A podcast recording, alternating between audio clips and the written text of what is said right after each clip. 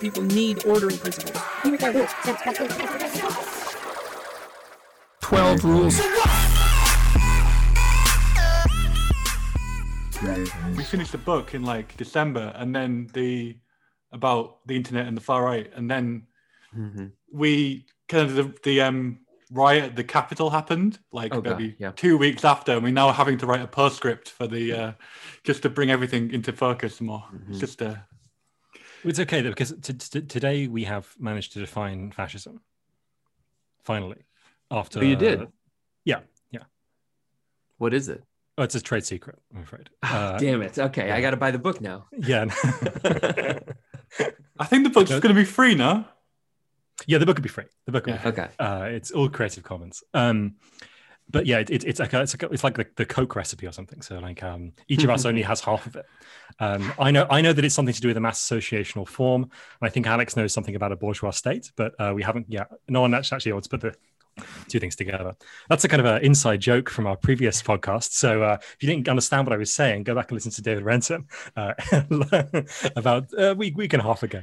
Um, we are really, really happy to be here um, with Joshua Citarella, who is a writer, researcher, um, Twitch streamer, um, Discord uh, social group admin, and kind of teenage radical kind of whisperer um, who has been doing like a lot of really interesting work for the like the last I think four years now um, on a space that used to be called Politigram and is now I think kind of uh, moved away from maybe that kind of that term, but has um, you know potentially kind of online youth cultures, uh, particularly focused on like the combinations and recombinations of different political ideologies as they um, are used as maybe this is maybe kind of a bad summary maybe you can correct me like as as political ideology becomes a kind of token that people use to exchange amongst themselves right as a kind of marker of a of a, a- an identity that is an Mm. identity of being radical but not of having any particular beliefs in that radicalism maybe that's like a totally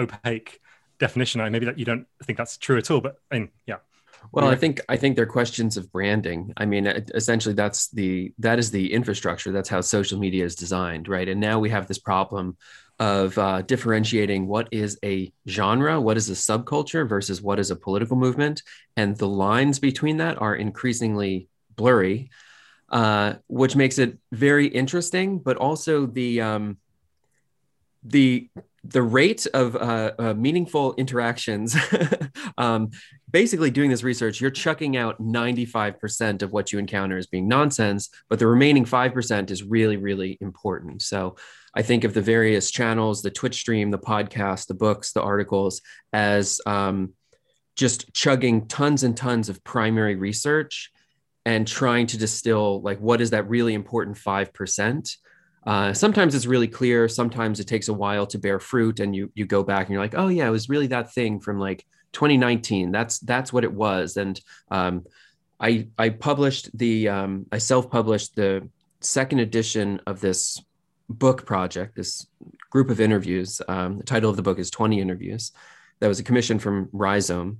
And i was looking back at it in advance of um, uh, listing it to print on demand in order.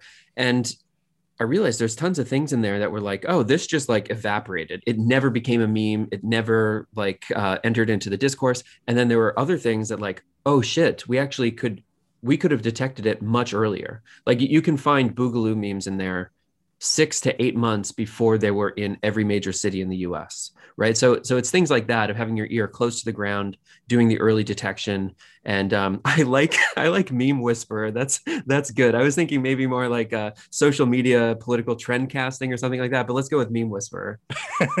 I'm glad. I'm glad that I've given you a kind of new job title as well. Um, how do you know? What do you have? How do you know that something is going to blow up? How do you know that something is not going to blow up? What do you have? A, just a feeling for it, or is there are there some heuristics that we can apply when we're looking at these cultures? Yeah, well, I, I guess the issue is that if you're doing the quantitative analysis, these things are way too small to be visible through any type of a data eye, right? If you're doing the bird's eye view, you're looking at something that is quantitatively insignificant that then experiences a viral spike. So there's not a way to just scrape a bunch of data and analyze it and then do your predictions off of that. So it really does have to be a qualitative analysis.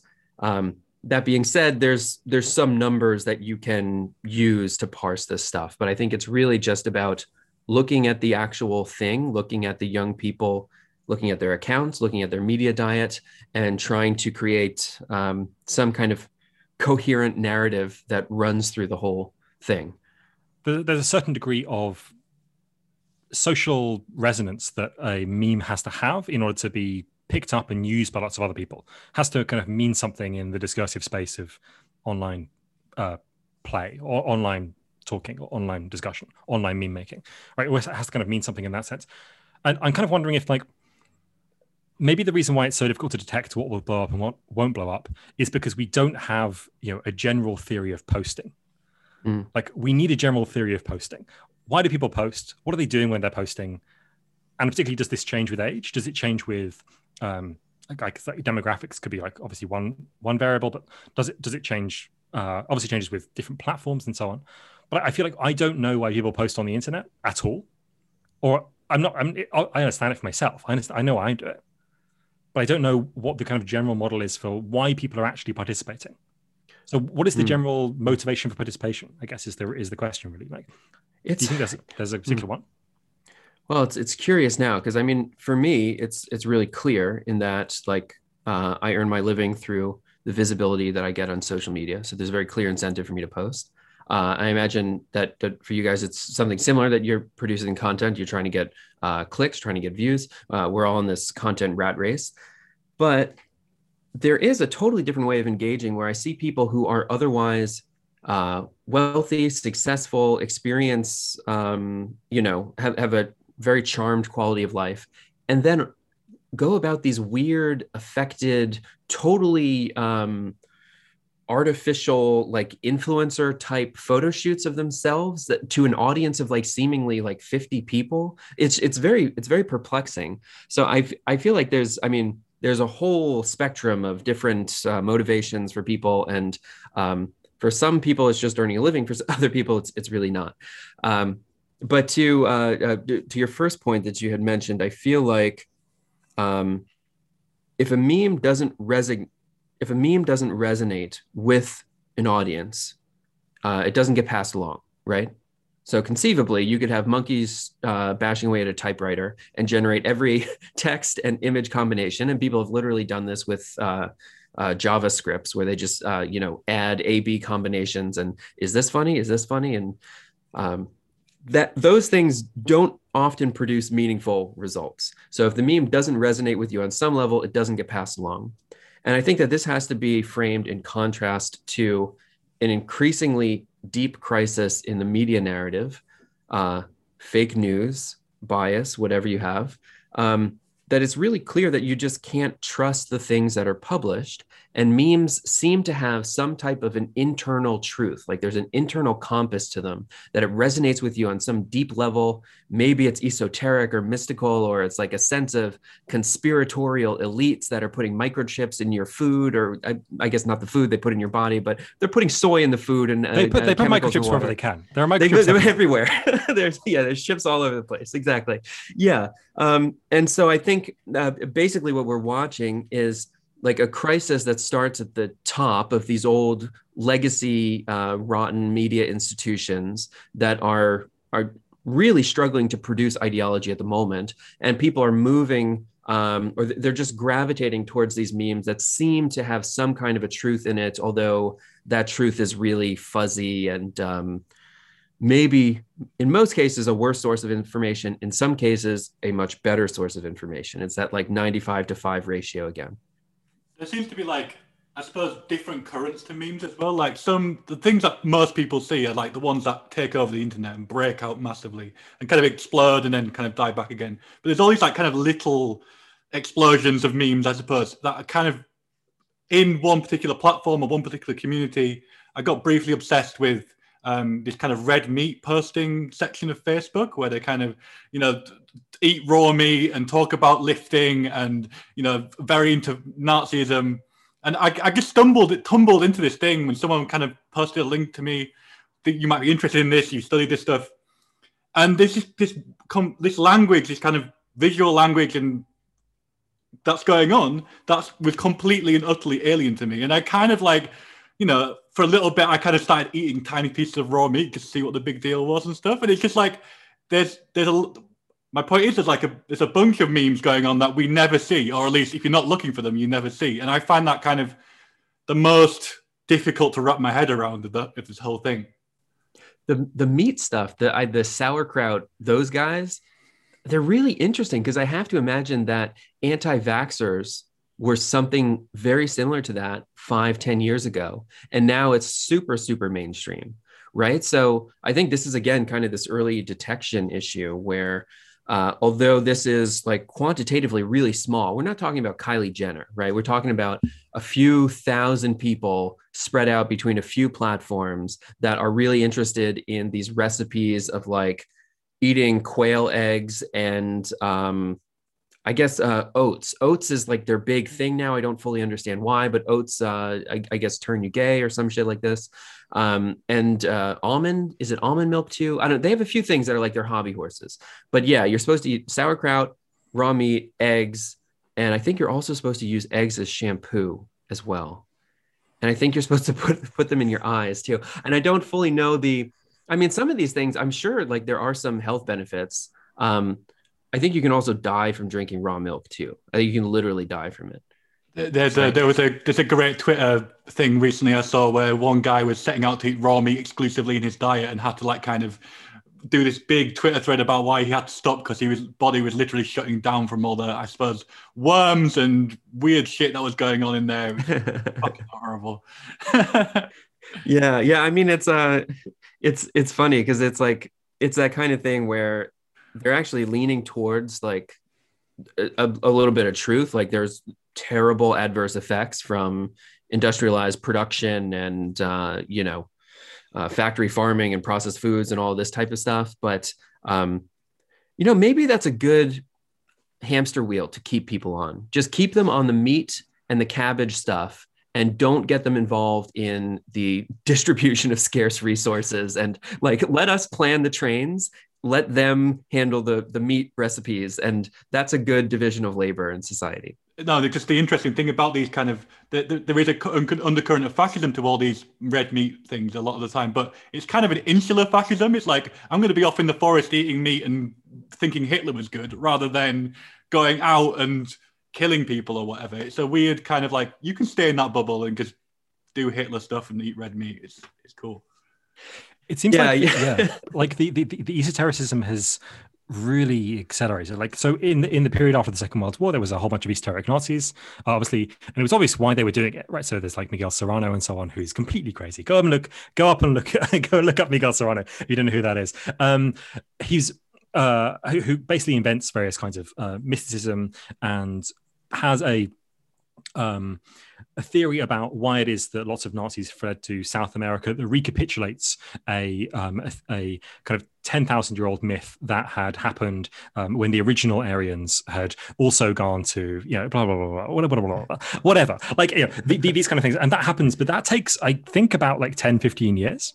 Whereas it seems like the far right now has simultaneously had this um, uh, it kind of crashed and burned after Charlottesville, and then again like on an international level after um, Christchurch. And then I guess another section of the far right has like crashed and burned after Trump. There's still this mm. kind of QAnon remnant, but the switch to esotericism, the switch to kind of private fascism, or private far right beliefs it's been extraordinarily quickly so extraordinarily quick and i wonder if that's because politics now simply is meta politics by which I mean that there is no site of contestation in society. Society is just not contested. It's not. There is no, despite what the kind of liberals were saying about the Capitol riot, and despite what people were, were saying again about Charlottesville in 2017, there was no point at which the state was even remotely threatened by these these these far right groups, right? Um, and so I, I, it seems like all politics is is is is now um, doomed to just stay mm-hmm. in the level of metapolitics, just kind of stay in the level of, of, this kind of metic kind of circulation. And I guess that's a problem for the left as well, right? The left needs to struggle mm. against its own becoming metapolitics. Um, right, right, yeah. I mean, I think, I think with the if I'm familiar with the story that you're describing is that, say for example, there was an island in the middle of the Atlantic Ocean that had an ancient advanced civilization. And this island sunk as a result of thermonuclear war.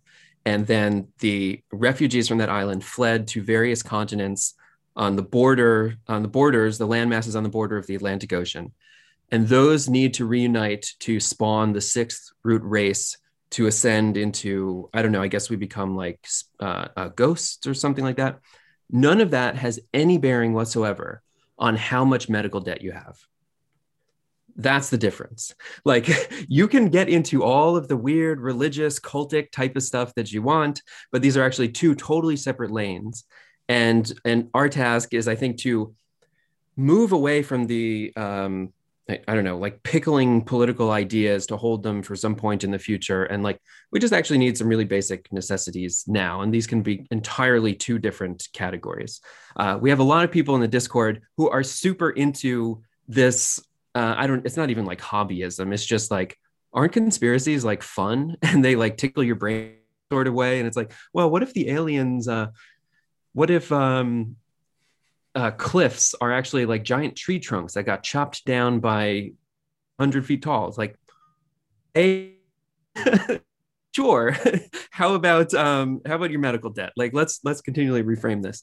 Yeah. So um, doing the left as metapolitics is like uh, a, a, worse failure. I will say also, I think we, we do kind of need to frame this as um, a little bit of a counterterrorism question as well, because the people who went out and tried to enact their you know far right politics uh, that stuff got nipped in the bud really quick. Those people are off the platforms. They're like they don't have bank accounts anymore. So um, for just a level of self-preservation uh, those communities are now doing the just the ritual aspects of it like okay let's get together and we'll do the, the talk and essentially like hold church for esoteric belief systems which is i mean i guess that's preferable right? It's preferable if people are like, yeah, we're all light workers and we're doing, um, we're star seeds and uh, we don't go out and protest and we don't organize and we're not uh, creating lobbying groups or, or, or doing hate crimes or, or shit like that. We just get together and meditate. Like, yeah, that's great. That's, that's much more preferable. I want, I, I have this thing about, um, what people have described as eco-fascism. I feel like this mm-hmm. is a mm-hmm. very vague and I think actually quite like a bad term on which see forthcoming book. So, but the and one of the kind of central dimensions of it, the reason why I think it's a bad term, is because I think that exactly what you're describing, that there is a constitutive inability amongst people who are dominated by conspiracy, and it seems like the far right of the political spectrum is increasingly dominated by conspiracy. There is constitutive that in that in that worldview that they have, the question of whether or not there is 416 or 417 or 450 parts per million carbon dioxide in the atmosphere it's just not even a posable question. Mm. The, and the question of whether or not um, various kinds of geoengineering systems might like work to mitigate that, or whether or not um, we need to do kind of ta- taxing of things um, in order to you know uh, prevent uh, you know carbon emissions, or we need to radically uh, shift on kind of path of degrowth. None of these questions even arise. And I think that maybe the, the, the principal danger of ecofascism at the moment, as far as I could see it, is not that there will be some sort of mass movement which will demand punitive measures, although that will definitely happen as well. The major danger seems to be that there will be a mass movement that simply manages to use these beliefs of the kind of conspiratorial type to forget that the world exists, to forget that climate change is a, is a problem, to forget that there is even a thing that can be addressed. Um, and this is why I find the aesthetic bootloaders of ecofascism that are in QAnon so worrying. Not because I think they're going to do anything, but because I think they're going to massively distract from the capacity of anyone to do anything at all. Mm. I appreciate that there's like in America, there are much more pressing issues. I don't have any medical debt, and I don't think anyone that I know has any medical debt, at least in the UK, obviously, because we have instituted the the, the, the things that American socialists are demanding, right? Um, but yes, I think that shows, I think, that shows how fucking far behind the ball we are in the US. Oh, you're so too. far behind. yeah. yeah, so it's fine. It's fine. Yeah, when, when, when even the British are ahead of you in, uh, right. in political progressiveness, you are really, yeah. Yeah, I think there's a there's a great example of this. I mean, you just you brought up so many great points. I'm uh, trying to put my thoughts in order here, but um, there's I, I like to touch base on the furthest end of a political idea or political spectrum to like understand what the thing is and then bring myself back to reality. So I I find that is a helpful thing to just calibrate your worldview to use uh, you know, what is the primary source material for the extreme version of what you're talking about? Where, what is at the bottom of that rabbit hole? And um, I sometimes listen to this uh, podcast from what is the guy's name? His name is Poke Runyon, and he does a podcast called The Hermetic Hour. And they have um, a magical lodge in Silver Lake, Colorado. It's some no, sorry, so, uh, California. It's somewhere in California. Um, I don't really know the layout too well, but um, he was describing uh, when they first got the lease to this magical lodge, and it was it had coincided with. Um, he tells the story something like this. It's very dramatic. It's like we had just signed the lease, and then we were immediately hit with a biblical flood.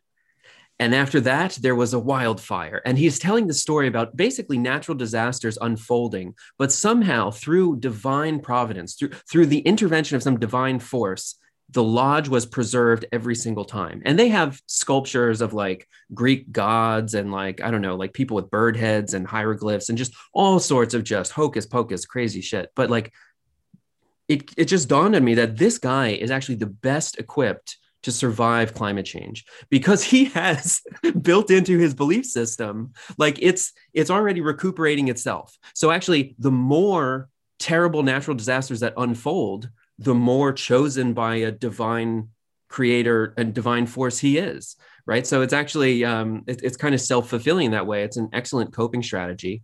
Uh, i hope he's wrong because i prefer not to die in a flood or a wildfire. But um, yeah, I think I think ecofascism is unfortunately um, a very slippery term, and I've seen people uh, try to use it to different ends, right? And I think some of them are uh, effective, some of them are not effective. I, I think we have to frame all of this as, uh, although it existed online before, it massively spikes after Christchurch, right? Like, unless there were 50 people murdered in association with this term, it would not be part of the main uh, mainstream vernacular. But immediately after that, it was used by I think the new the NYC DSA in a press release describing a rationing of uh, electricity during a heat wave or, or something like this. And and I thought, you know, this is maybe um, maybe this is like crying wolf. Maybe that's too extreme of a term to use, given the two the polarity of those two examples, and that you know potentially dilutes the the ability of people to respond to it when there is like a real uh, a green far right threat that would actually care about environmentalism, right? So that muddying those terms can do us a disservice later on. Um, but if you if you go back through through the history of that term, there's actually quite a bit uh, in it, and um, I think it's helpful to unravel some of those things uh, because basically the way that it's used is uh, not really or the way that it started is not really how it's used now. You know i think of these kind of pagan uh, esoteric belief systems Pentti Linkola uh, uh, this kind of a thing which is very much about like autarky and like um, basically living off of the land and this kind of thing. And instead people are using it more to describe eco austerity and i think we should just say eco austerity rather than eco fascism I mean, I think eco-fascism like suffers the same problem that the term fascism does. People just like Mm. this thing's really bad. I'm going to call it fascism. This thing's really bad, and also to do with the environment, I'm going to call it eco-fascism. And it's it's like this is what we've been struggling with as a podcast as well, trying to get people to not do that quite a lot. Yeah, I, I wanted to come back to one use of ecofascism that I'm sure you would support uh, because it's in an essay that you wrote. Um, unless you decided to disavow that essay, I don't know. And that's from I think it's techno libertarianism to ecofascism. It's a kind of it's about a pipeline. And I wanted to come back to this kind of combinatorial um uh, idea of political ideology right? Where kind of brands as you put them like are kind of just recombining in various ways So you get this kind of absurd um neo-pagan jewish um neo-pagan jewish bolshevism right? Like um this kind of just insane like ridiculous kind of like uh, it's so silly kind of plugging together of these of, of ideologies and trying to make them stick. And i guess like there's a part of what that makes that makes that gesture so compelling is that ideologies don't hang together particularly coherently, right? Um, this has been the case for definitely the Republican Party in America for like a very long time, um, trying to, to like attach free market capitalism to um, religious fundamentalism, but not allowing the religious fundamentalism to actually do anything about the free market, not allowing the free market to do anything about religious fundamentalism, right? right. So there's there's this there's kind of this just like um, a zombie or a hybrid kind of um, ideology. But I think there is a really important way in which there's a kind of flipping of the core and periphery of ideological ideas. So this is, I think, Michael Freeden's idea. Um, and one thing that happens after Christchurch, and uh, perhaps happening kind of continuously through the alt right, is a sense that the core of the ideology is being continuously swapped out. So there was there was a core of ideology that was just like race, and then there's a core of ideology that was just like whatever gets us media attention, and then there's a core of the ideology which kind of shatters after the point where the media attention becomes quite negative. I mean, overwhelmingly negative after um, Charlottesville. Um, and so there's a sense in which people are trying to kind of reconstitute various kinds of cores to their ideology.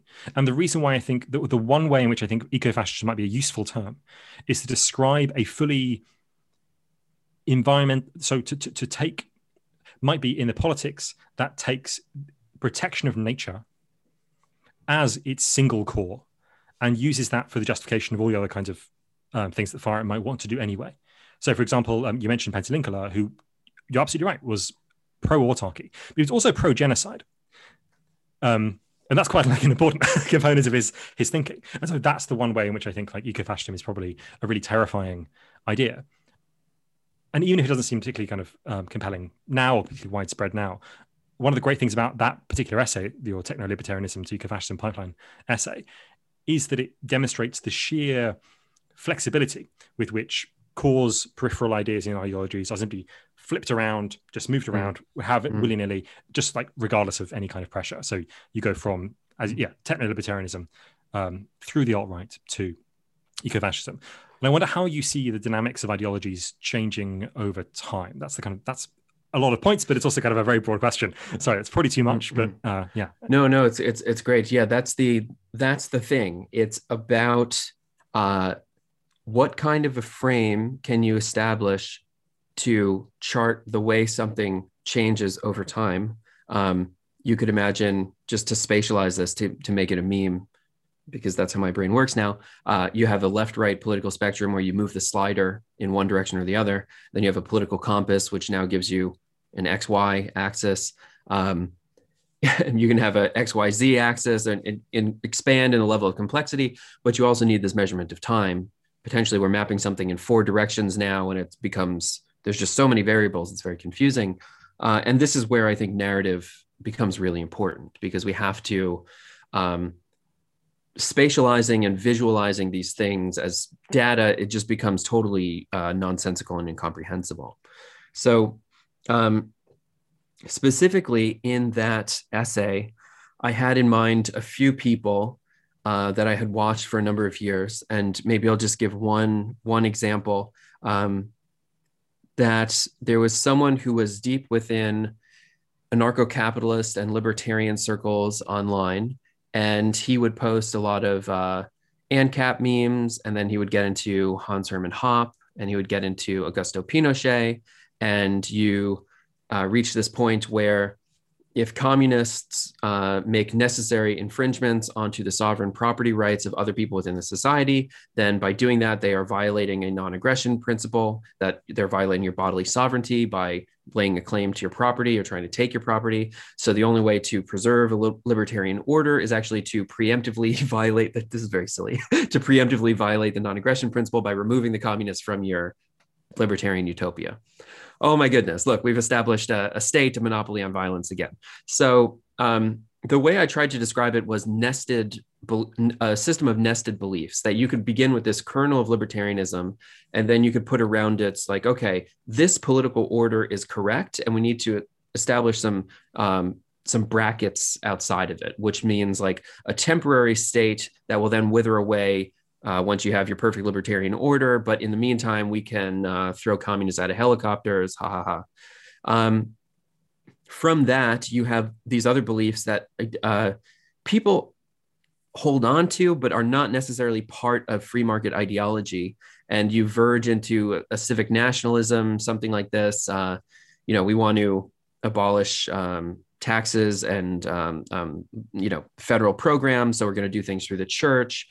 Uh, it, it it kind of ripples out from there. But over time, you can plot that change from different political coordinates, beginning, you know, anti-state into extremely pro-state. And the person in particular, or one of them uh, that I was thinking about very vividly, um, that I tried to to point at in some of the memes, um, because I think the people who are familiar with these might might be familiar with that person. This is, I mean, this is really deep to an audience of like a few thousand at the most. But they went from posting I'm to try and say this in a way that uh, doesn't uh, reveal anyone um, in particular. Who went from posting libertarian snake memes to, over the course of probably three years, posting, among other things, a man who lives in a bus in the Pacific Northwest who is a self described eco fascist and actually lives off of the land basically as a kind of like crust punk. Like the it's a squat in the middle of the woods essentially. Um, and is is like living that ideology that has nothing to do with free markets or libertarianism or liberty or bodily uh, autonomy or sovereign citizens or what is like this is just a fucking nazi who lives in the woods. And seeing that transformation over three years is really um, it's a really profound thing because those two poles have nothing to do with each other. So charting the territory in between is really important right? If you're trying to forecast and understand how political shifts like this can can happen. That being said, um, and to add a little bit of levity to the, the conversation, I guess, um, ideology is really, really complicated and really messy, and that's um, that's present everywhere. So it's tempting to like make fun of these at the beginning, young kids and teenagers who are like buzzing through political theory and like, yeah, I'm a like a monarcho socialist or or whatever, and they're kind of like making stuff up. Essentially, they're, they're making memes.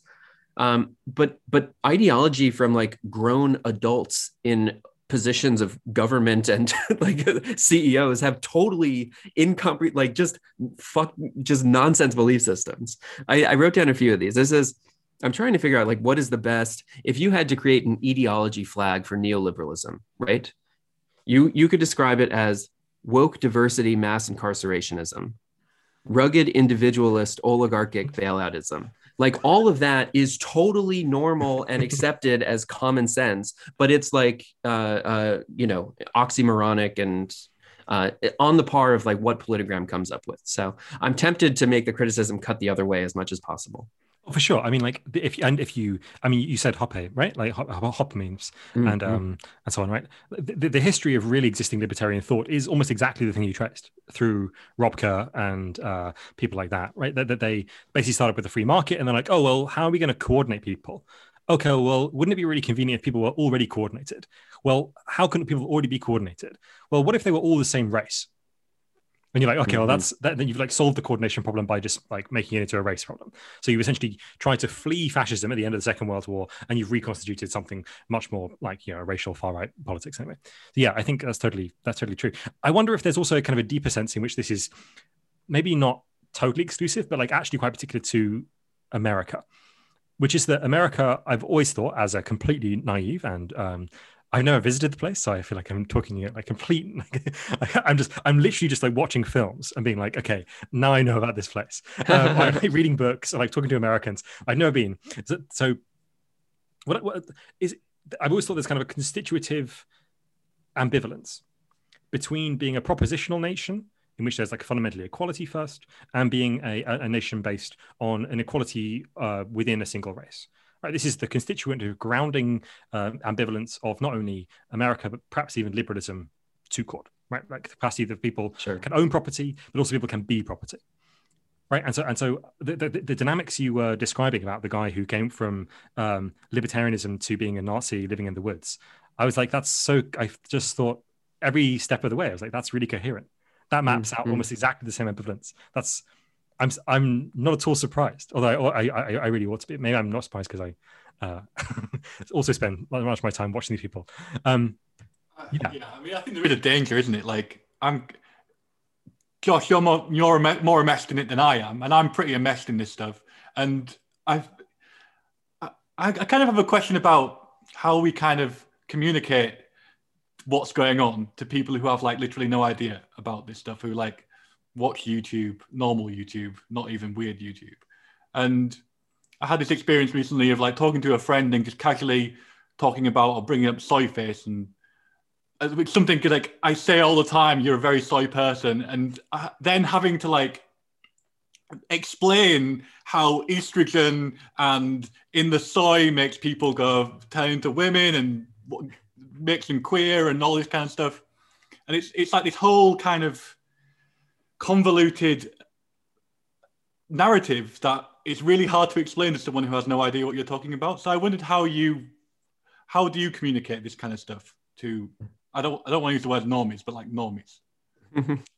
no, no, I know what you mean. Yeah, that's the um uh that's the hazard of it, right? So when you are enmeshed or or engrossed in uh, the fringe communities, you begin to lose the ability to speak to the outside world, right? Because what you're talking about is, is say, for example, in the term of soy, um, it's about stacking as much meaning as possible into these terms that you're like you're compressing a lot of different thoughts into these these terms that um, uh, to essentially to save time right? Because what you're what you're talking about is that in in modernization in uh, industrialized production and processed foods there are things that get uh, you know put into the soup uh, for lack of a better term that have adverse effects on the human body or transform the human body.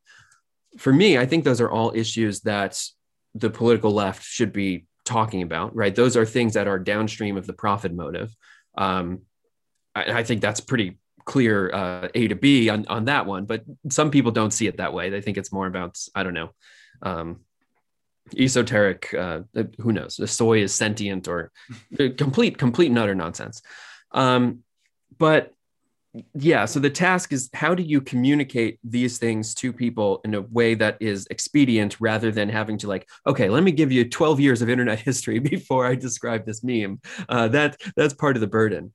Um, I think it's uh, essentially what we've tried to cultivate in the Discord. I think it's that you have to spend time in all of the different communities, but you also have to talk to just regular people. Like you have to exist in all of the things. And the problem of being in an internet news filter filter bubble is that you get only one side of the story. The problem of being in only one political ecosystem is that you only hear one ideology and then you erect these dogmas that you haven't even really properly thought through. So uh, I guess the answer is I guess I'm saying be dialectical and like um, uh, touch grass.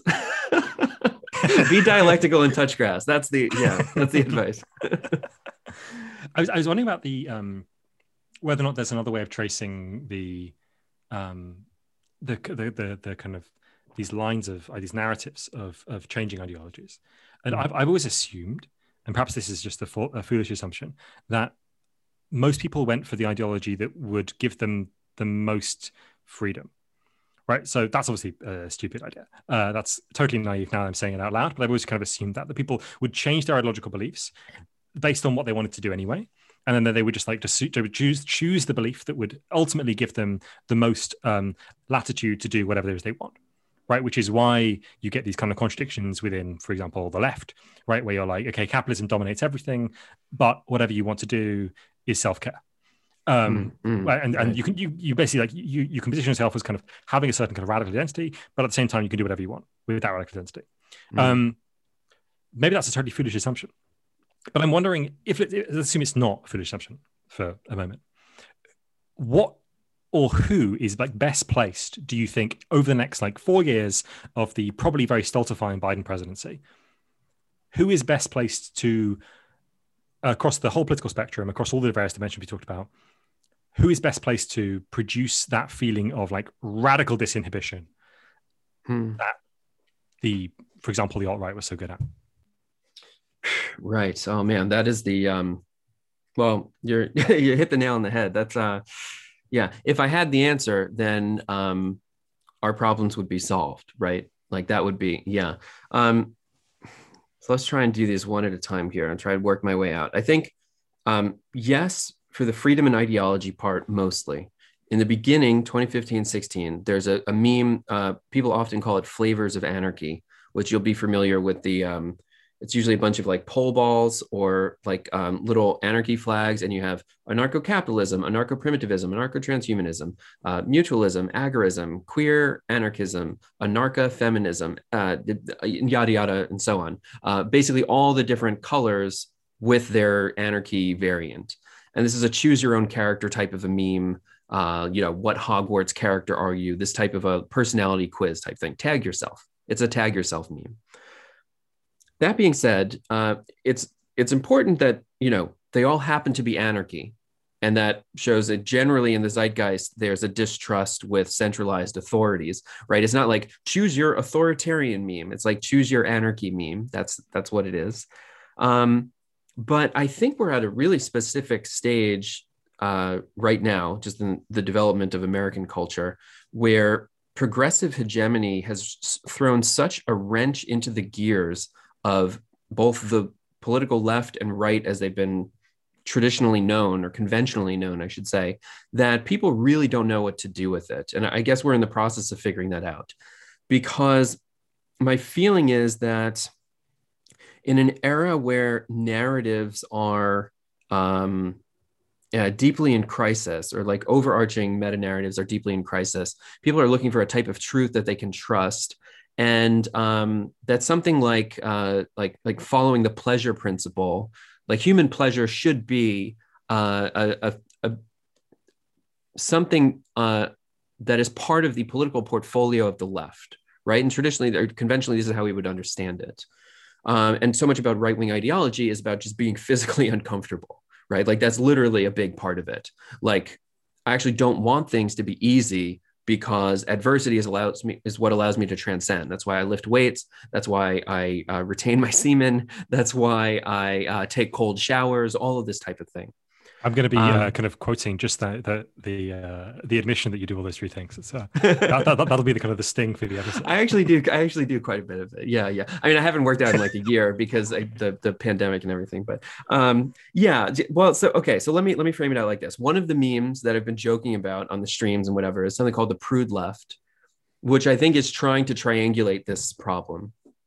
That um, essentially, like especially in the language of self care there's um there's something where your own uh, uh, uh, hedonic impulses are utilized against you that you can be pacified through the consumption of uh, seamless and netflix for example or um, just things that give you like a, a, tiny sense of comfort in the short term that delay you from uh, uh, taking more serious action in the long term right? You, are essentially uh, in an attention economy type of a treadmill of like your feelings or, or something like that.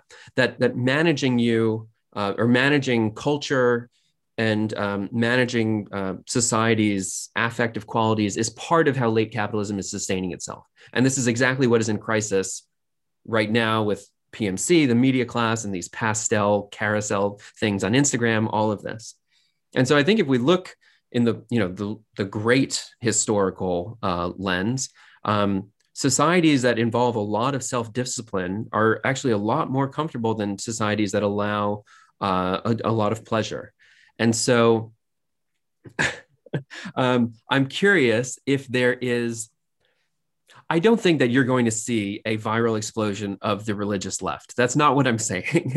but I think there is um, there's something to touch base there and um, will, would maybe inform our our politics because I feel like, um, I mean, this is we're, we're drifting here, but it's it's a large it's a larger just issue of like uh, the the Enlightenment and uh, liberalism into socialism and uh, uh all of these things. So.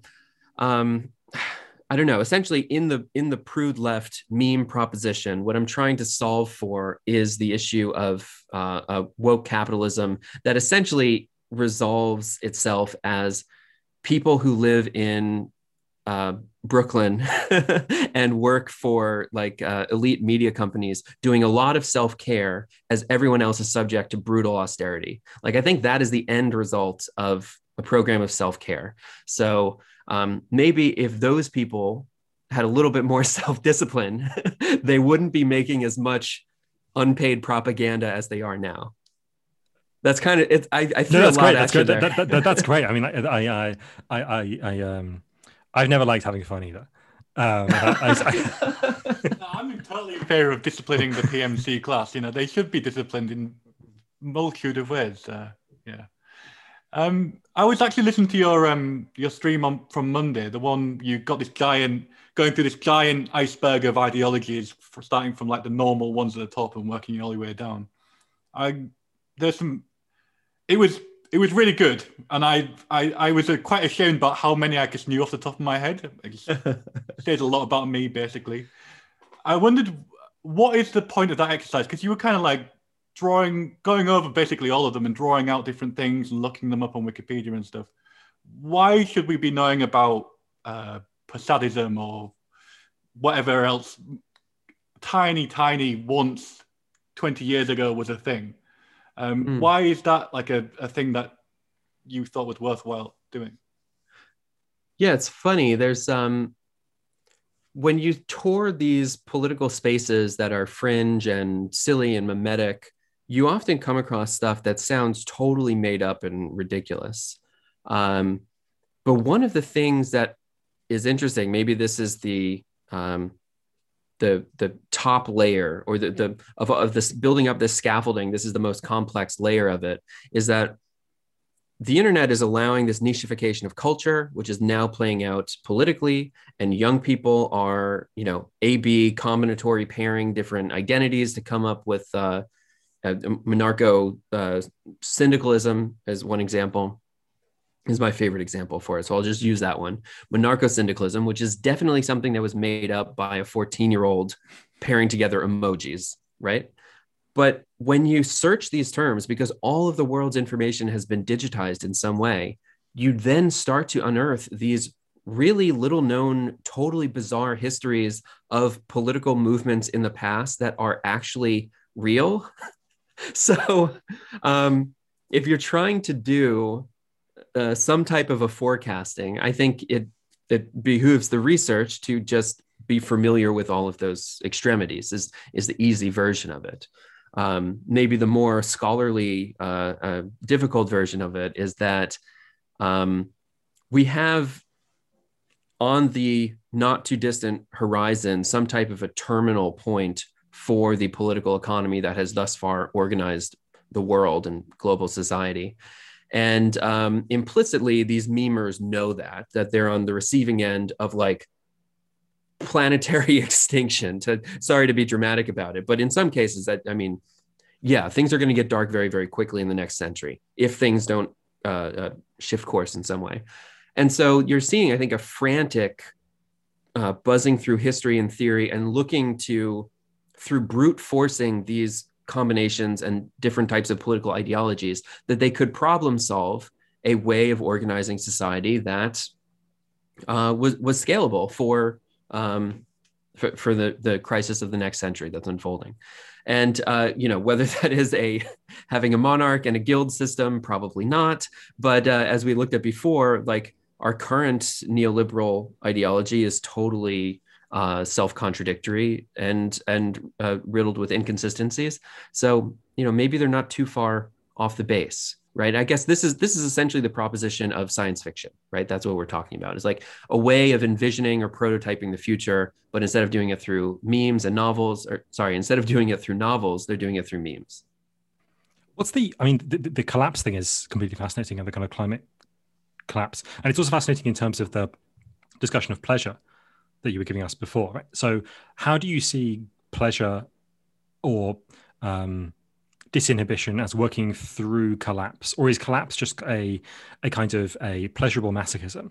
Um, I've often mm-hmm. found that whenever I declare the apocalypse is nigh, um, that I get a certain thrill, a certain rush, and it imbues me with a certain very momentary charismatic power um, over people around me and then within like five minutes they're like this is actually kind of cringe um, mm-hmm. i hmm. don't want to believe that the apocalypse is coming and i don't think it really is um, so i'm wondering like how and when you're 14 you don't have that reflex right when you're 14 you're not like okay well people have been predicting the end of the world since the beginning of the world. So you know, it doesn't uh, bother me. But I, am wondering, like, how does how does discipline or disciplining other people or disciplining yourself or taking pleasure in disciplining yourself work out in the what seems to me like a huge explosion of collapse, nihilism, climate change doom, this kind of thing at the moment?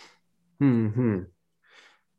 Yeah, yeah. I think there's um I'm trying to remember the name of the group. I think they were artists more so than they were activists, but it was a few years ago, maybe it was in the maybe it was in the 90s even, I don't remember. But they had this project called Fuck for the Forest, which was that it was a bunch of like um activists who would basically make pornos of their uh, the people in their commune, and then they would sell the porn videos as a fundraiser for environmental, um, I don't know, uh, regulation or lobbying or something like that. It kind of seems like, oh, the world's going to end. Let's just have an orgy. like that's the implicit. Like, there's no way you're going to raise. You know, what do you need? Like, uh, a, 70 trillion dollars to like solve uh, carbon in the atmosphere it's like you guys are just fucking that's what's happening here um, yeah so maybe that's the furthest the first furthest extreme of that um yeah i'm trying to think of um hmm, hmm. i guess my feeling is like there's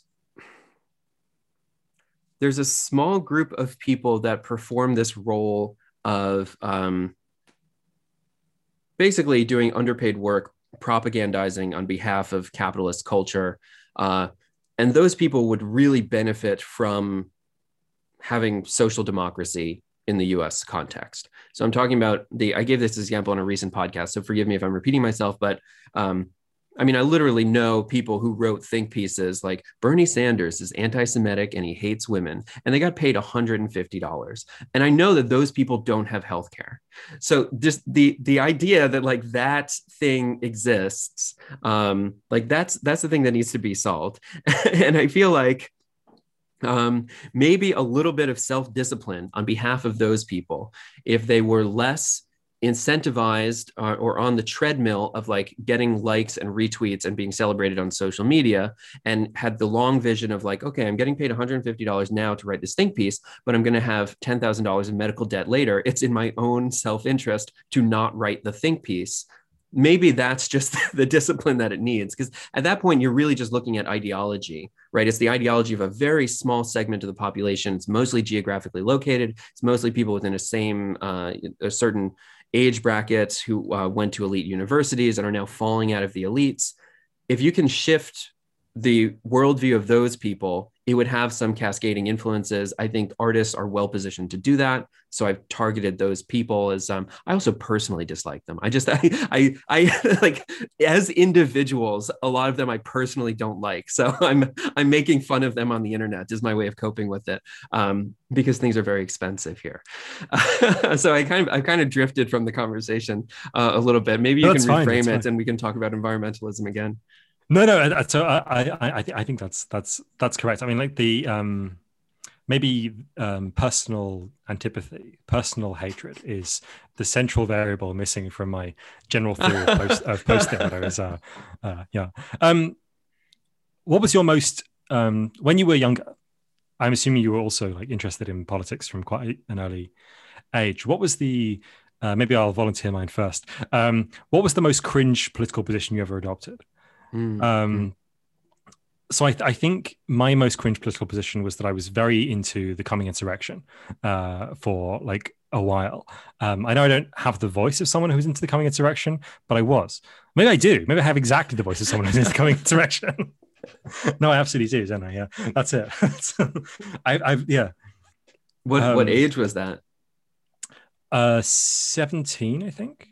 I think it did. Yeah, it was. Um, yeah, I didn't get much more cringe than that. I think I was very into Plato at one point. No, Aristotle. Sorry, I was very into hmm. Aristotle against Plato when I was like fourteen, and then I was then I kind of took a hard a hard turn for the far left, um, much more kind of insurrectionary, much less Aristotelian.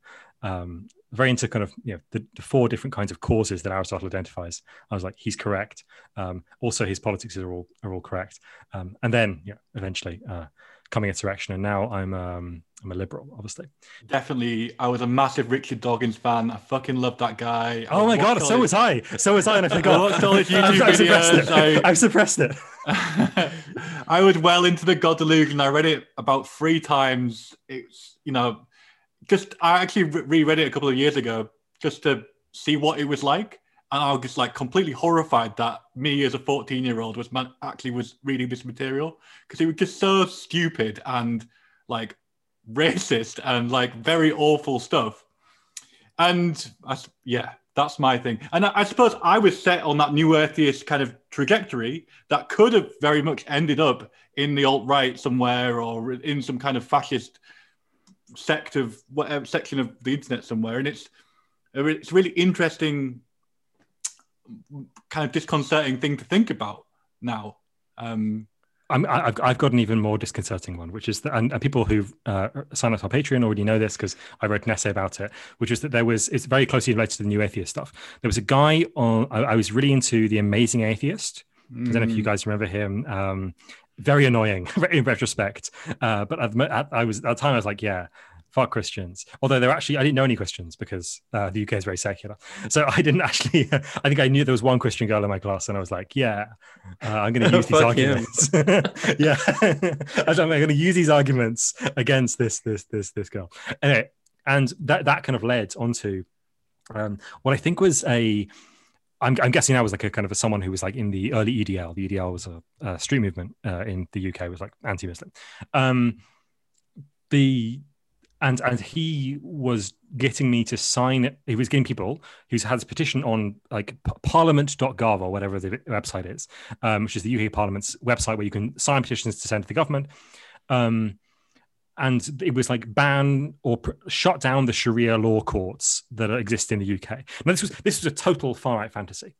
Um, mm but when I was 14 and on this the same track that Alex was, this new atheist sound, uh, new atheist kind of this track where I was really into secularism, I was really into this kind of thing.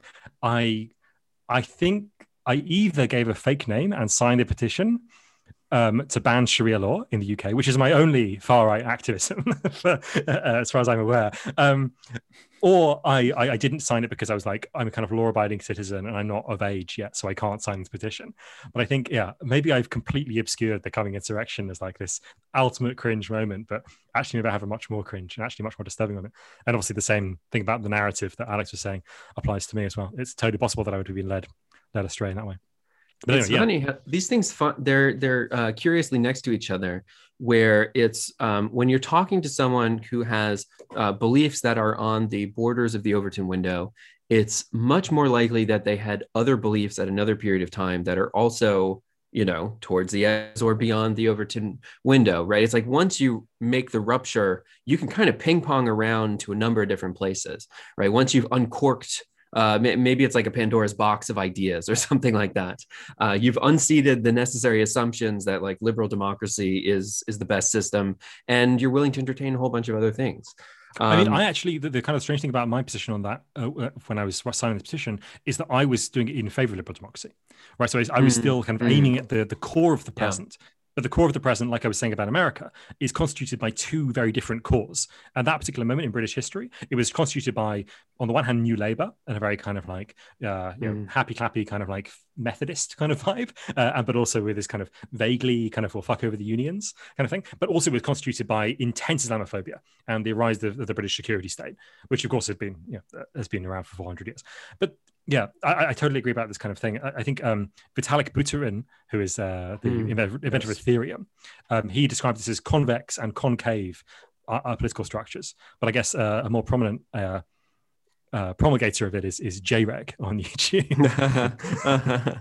yeah, yeah. That, that point you made about the kind of the rupture thing is really interesting. There was a there was a subreddit that's now been banned in the various ban waves that happened called Debate Fascism and they would be the people that were set up by fascists, and they would debate like uh, Mussolini or Mosley or whatever, and they would have these like ask me anything, where someone would come on and say, "I'm an anarchist, debate me," or "I'm a socialist, debate me," "I'm a uh, authoritarian nationalist, whatever, debate me," and it was all these very extreme uh, or outside the mainstream kind of things going on and they were all kind of having a very genial conversation about it. I mean, there wasn't like a I'm an anti-fascist debate me, but I could see that I could even see that happening. There was a kind of this flattening of like any kind of conflict, and we were just like pose these positions against each other and have this kind of conversation.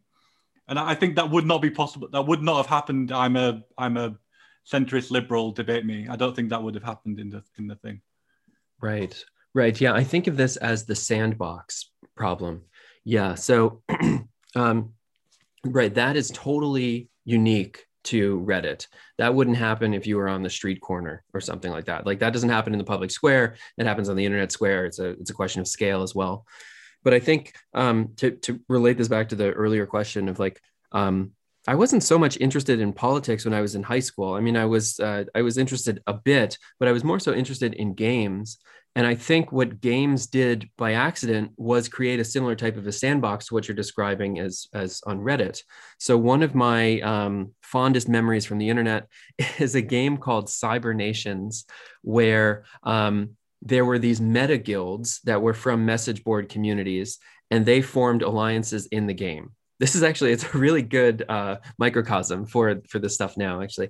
Um, and so so cyber nations is a browser based game where you log in you make an account and then you get your country and you have resources and you pick a system of government you pick you pick the tax rate you pick if you want to build infrastructure or uh, parks and leisure or you want to build factories or whatever whatever.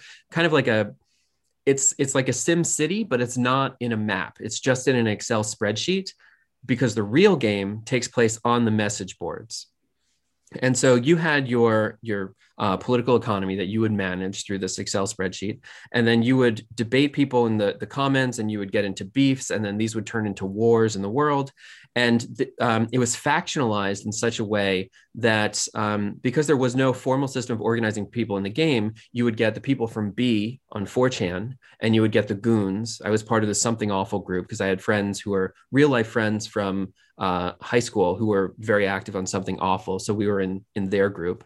Um, and there were ambassadors between the various uh, guild or the various alliances. And so the game was about participating on the forums with the stakes being that your country could get blown up at any time.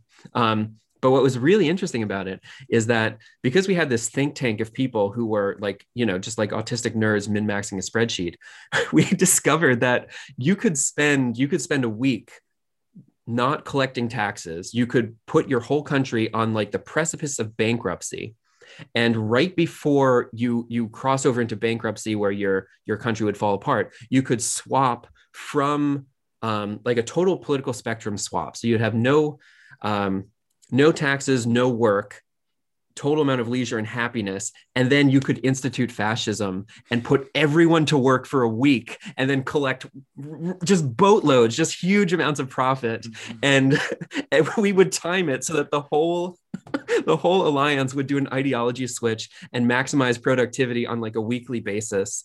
Um, and it was, I mean, we were flourishing. We were like one of the best, uh, one of the strongest alliances.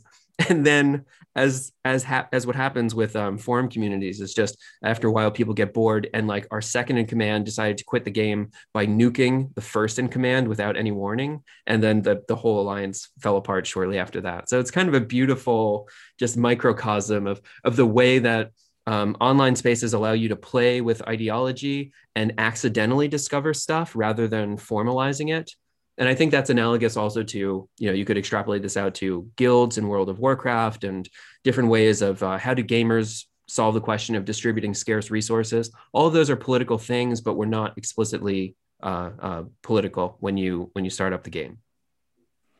Just trying to kind of wrap this all up into like a single kind of neat object. Uh, so I mentioned earlier that I think the kind of the central struggle of the left, at least in some sense, is like um, to struggle against the becoming metapolitics of politics, like to struggle against this kind of cultural politics, and uh, not to get kind of like all Adorno, but um, what is the meme that most fully struggles against its own status as being a meme? Right, like what what is what is the meme that is most antagonistic to the subsumption of life into the meme format?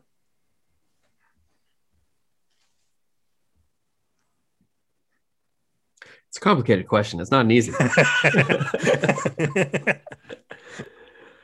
So, uh, okay, some, some clarity. Um, uh, uh, Adorno's idea of art is that art is necessarily a commodity under capital, right? But like the art can register its own status as a commodity under capital, and it can resist that status as a commodity in, in various ways, right? By being kind of in various ways like non fungible and so on. And he has a very kind of nuanced, complicated formal argument about the autonomy of art and so on in bourgeois society, blah blah blah.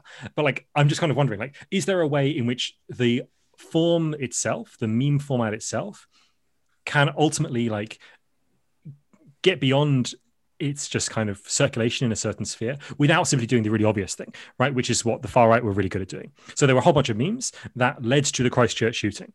Now that's a way of getting out of the circulatory economy memes. Something really happened, and people died. Like loads of people died, and it was appalling.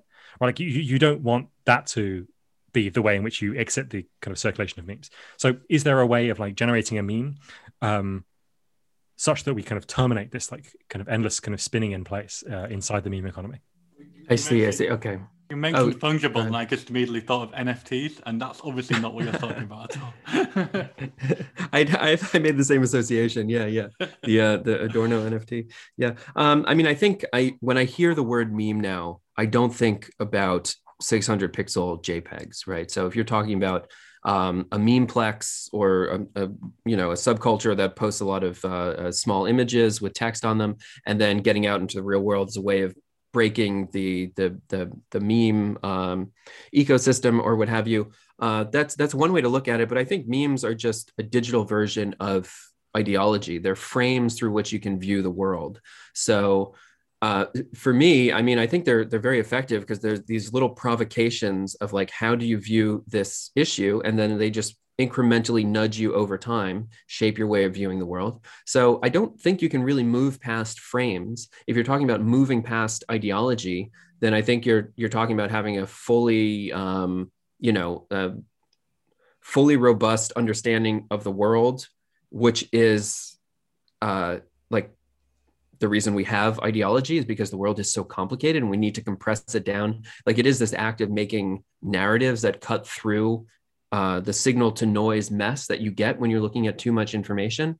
So, not having an ideological frame sounds like the end of history. Um, I don't know. It, it, sounds like you've actually solved the problem of ideology and you're just actually in the world.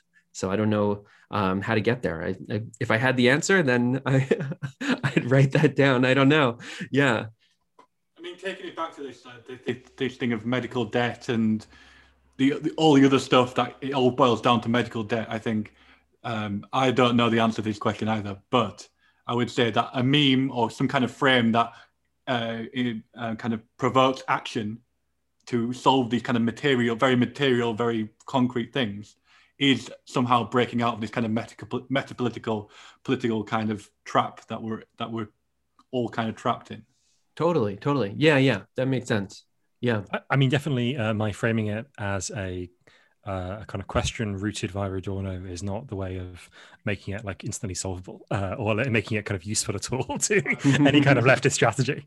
Um, thank you very much for uh, coming and talking to us. Uh, it's, it's great to chat. Plug plug the thing, whatever you want to plug. You've got a new piece um, in the Guardian, which I haven't actually read yet, but um, it's uh yeah, it, it's circulating around there. Yeah, it's um uh, you can check out that in the in the Guardian from um, what was it a, a few days ago now. Um, yeah, I think probably the the best place is uh, to check out the podcast uh, that that I do monthly. I also Twitch stream. I'm, I'm sprinkled throughout all of the different things because I think the, the greater project is just this um, this immersive research project that takes the form of Twitch streams, of articles, of podcasts, of memes, of a Discord community. It's like all of the stuff. So um, yeah, but it's all under my name. You can you can find me on any of the given platforms, and um, yeah, maybe join us for the second half of the ideology iceberg. And it's starting to get really weird that we're halfway yeah. through it. It's starting to get very weird. Thanks a lot for listening. If you enjoyed that, then you can help support the podcast on Patreon. All the support we get means a lot to us and it really does help us grow this project. So that's patreon.com slash 12 rules for what, and you can sign up for as little as $2 a month. Thanks a lot, and I will see you very soon. Hello, and welcome to We Will Remember Freedom, a monthly podcast of anarchist fiction. I'm your host, Margaret Killjoy. Hello, and welcome to Live Like the World is Dying, your podcast for what feels like the end times. I'm your host, Margaret Killjoy. Hello, and welcome to the jingle for both of my podcasts. I'm your host, Margaret Killjoy. You can find my podcasts wherever you get your podcasts or get them from the Channel Zero Network.